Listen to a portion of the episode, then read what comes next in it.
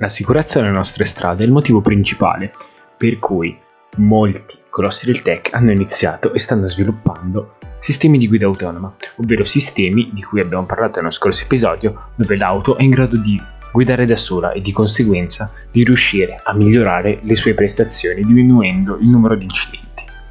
Questo è StoTech, benvenuti. Vi invito, se non l'avete fatto, ad ascoltare il podcast precedente perché in parte ci collegheremo. In ogni caso, ricordo che l'articolo completo è presente in descrizione, dove ci saranno dati più precisi. La sicurezza è un tema molto importante, che si parli di problematiche di salute o di problemi ambientali o di incidenti. E la tecnologia ha iniziato a migliorare questa cosa. Ha deciso di prendersi la sicurezza sulle spalle e di migliorarla.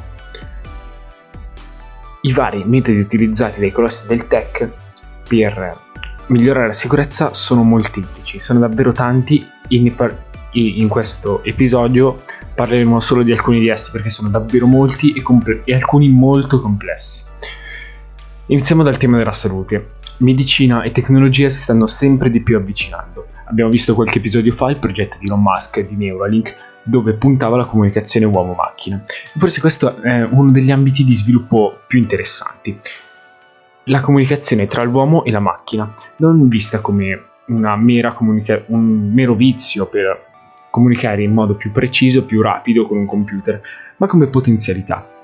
Un esempio può essere la comunicazione con le protesi. Infatti, chi utilizza protesi ha numerosi problemi con l'utilizzo di queste, infatti molto spesso non si riesce a comunicare in maniera perfetta e precisa l'impulso del cervello alla nostra protesi e quindi questa risulta limitata, anche la creazione di esoscheletri è limitata da questo, quindi lo sviluppo di una tecnologia di comunicazione tra uomo e macchina più precisa, più pulita e con dispersione minore di informazioni è fondamentale per lo sviluppo di questo tipo di tecnologie. Inoltre, questo tipo di tecnologie ultimamente vengono stampate in 3D. La stampa 3D ha diversi tipi di funzionamento. La stampa 3D cosiddetta cartesiana, quella delta e quella resina. La più precisa è la stampa resina, mentre le altre hanno precisioni diverse in base all'oggetto che si vuole stampare.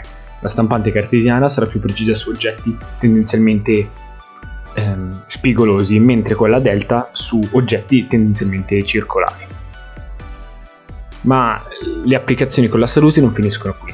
Un esempio su tutti è la creazione di app di tracciamento per epidemie, pandemie, diffusioni batteriche e cose del genere, come può essere Immuni, che semplicemente attraverso algoritmi anonimi fa capire chi è stato contagiato.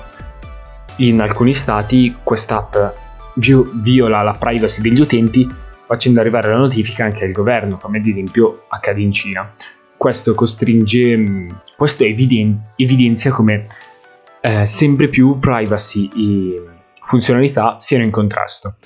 Più vogliamo funzionalità, più dovremo concedere privacy al nostro dispositivo. Meno funzionalità vogliamo, più potremo tenerci la privacy. La parte un po' meno interessante ma più diffusa è il monitoraggio del sistema cardiaco. Dico un po' meno interessante perché è comunque in una fase alta dello sviluppo e quindi il suo potenziale è già stato espresso e adesso bisogna fare dei piccoli miglioramenti per aumentare semplicemente questa diffusione. Tra i vari sensori che possiamo montare al polso c'è un saturimetro che indica la quantità di emoglobina saturata nel sangue, ovvero la quantità di emoglobina a cui è legato un atomo di ossigeno. Questa misurazione accade in maniera molto semplice attraverso due sensori luminosi, uno che invia luce infrarossa e uno che invia luce rossa. L'emoglobina satura cattura la luce infrarossa, mentre quella non satura la luce rossa. Quindi in base al ritorno di luce si potrà capire la percentuale di emoglobina satura. Più comune è il monitoraggio del battito cardiaco. Abbiamo diversi modi per monitorarlo. Quello da polso viene monitorato attraverso un sensore chiamato PPG che misura il numero di volte in cui mutano i capillari nella pelle. Di conseguenza questo sensore risulta poco preciso, ad esempio in situazioni di stress per il corpo, come ad esempio durante l'attività sportiva dove viene prodotto sudore o in presenza di acqua dove la pelle muta un numero di volte maggiori o in modo diverso rispetto a una condizione standard. Molto più precisi, infatti vengono utilizzati dai professionisti, sono le fasce cardio, che utilizzano un sistema completamente diverso, ovvero pongono due elettrodi all'estremità del torace che misurano il numero di scosse elettriche che vengono prodotte in un minuto. Questo permette di calcolare il battito cardiaco in una maniera più precisa. Abbiamo anche altri tipi di sensori, come ad esempio quello della pressione.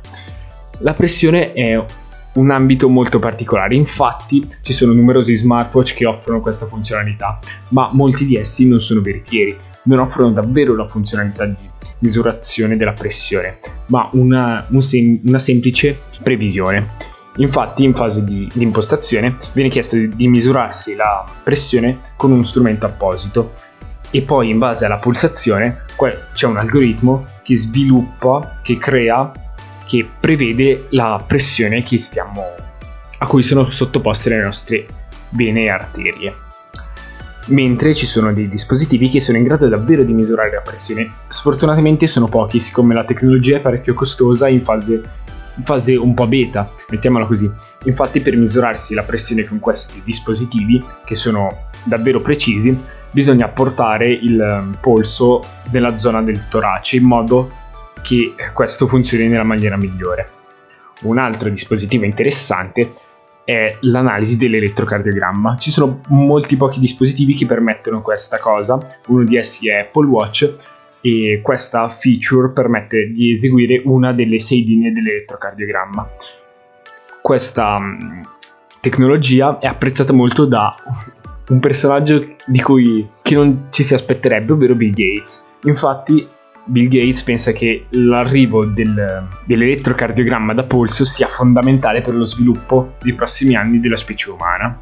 Queste tecnologie permettono di analizzare tutto il sistema cardiovascolare e anche quello respiratorio. Infatti con questi si possono misurare le prestazioni dei polmoni e del proprio apparato cardiaco, prevenendo eventuali malattie o diagnosticandole. Ad esempio si riescono a diagnosticare alcune patologie del cuore che con una diagnosi preventiva si riescono a contrastare in maniera più facile e precisa. La prevenzione è un ambito fondamentale quando si parla di ambiente, infatti ci sono numerose tecnologie che permettono di prevenire problemi ambientali, di prevedere eventuali disastri, come ad esempio tornado, tsunami, terremoti, eruzioni vulcaniche. Questo permette di mettere in guardia sia la popolazione che le squadre di soccorso, permettendo quindi di avere un'organizzazione più precisa e pronta quando il fatto avverrà. La sicurezza stradale è forse la più discussa. Non si parla solo di auto a guida autonoma, e mi vorrei soffermare soprattutto sugli accessori che, ad esempio, i ciclisti possono montare. Infatti non si parla solo di guida autonoma, ma anche di sicurezza dell'individuo.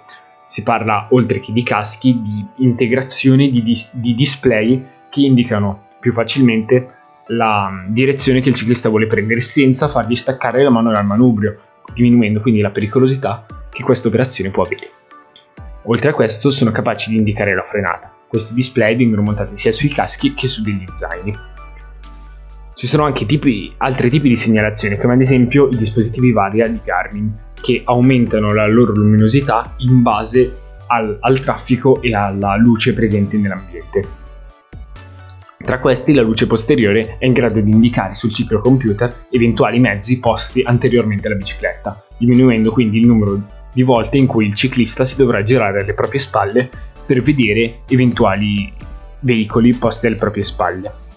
Tra le altre cose, Skoda, casa automobilistica, ha integrato nella sua ultima vettura un sistema che permette di individuare eventuali ciclisti durante l'apertura delle portiere.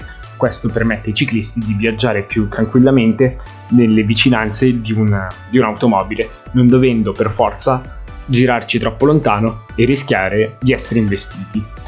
Come abbiamo visto, ci sono numerosi sistemi che stanno lavorando per aumentare la sicurezza. Molti di questi passeranno da alcune tecnologie fondamentali, come ad esempio il 5G di cui abbiamo parlato qualche episodio fa, che permette una comunicazione migliore e quindi permette una sicurezza migliore della salute di ogni individuo, della sua persona in sé. Ovviamente tutti questi dispositivi in un certo senso potrebbero avere dei problemi legati alla privacy, che risulta davvero un argomento molto importante e molto difficile da affrontare. Infatti se cediamo i nostri dati tranquillamente a un social network, a volte non pensiamo cosa questo comporti e quindi molto spesso lo facciamo sovrappensiero senza leggere davvero quello a cui stiamo acconsentendo. Spero che questo podcast ti sia piaciuto. Se non l'hai fatto, ti invito ad ascoltare gli altri podcast e a condividere questo podcast con chiunque tu voglia. Arrivederci.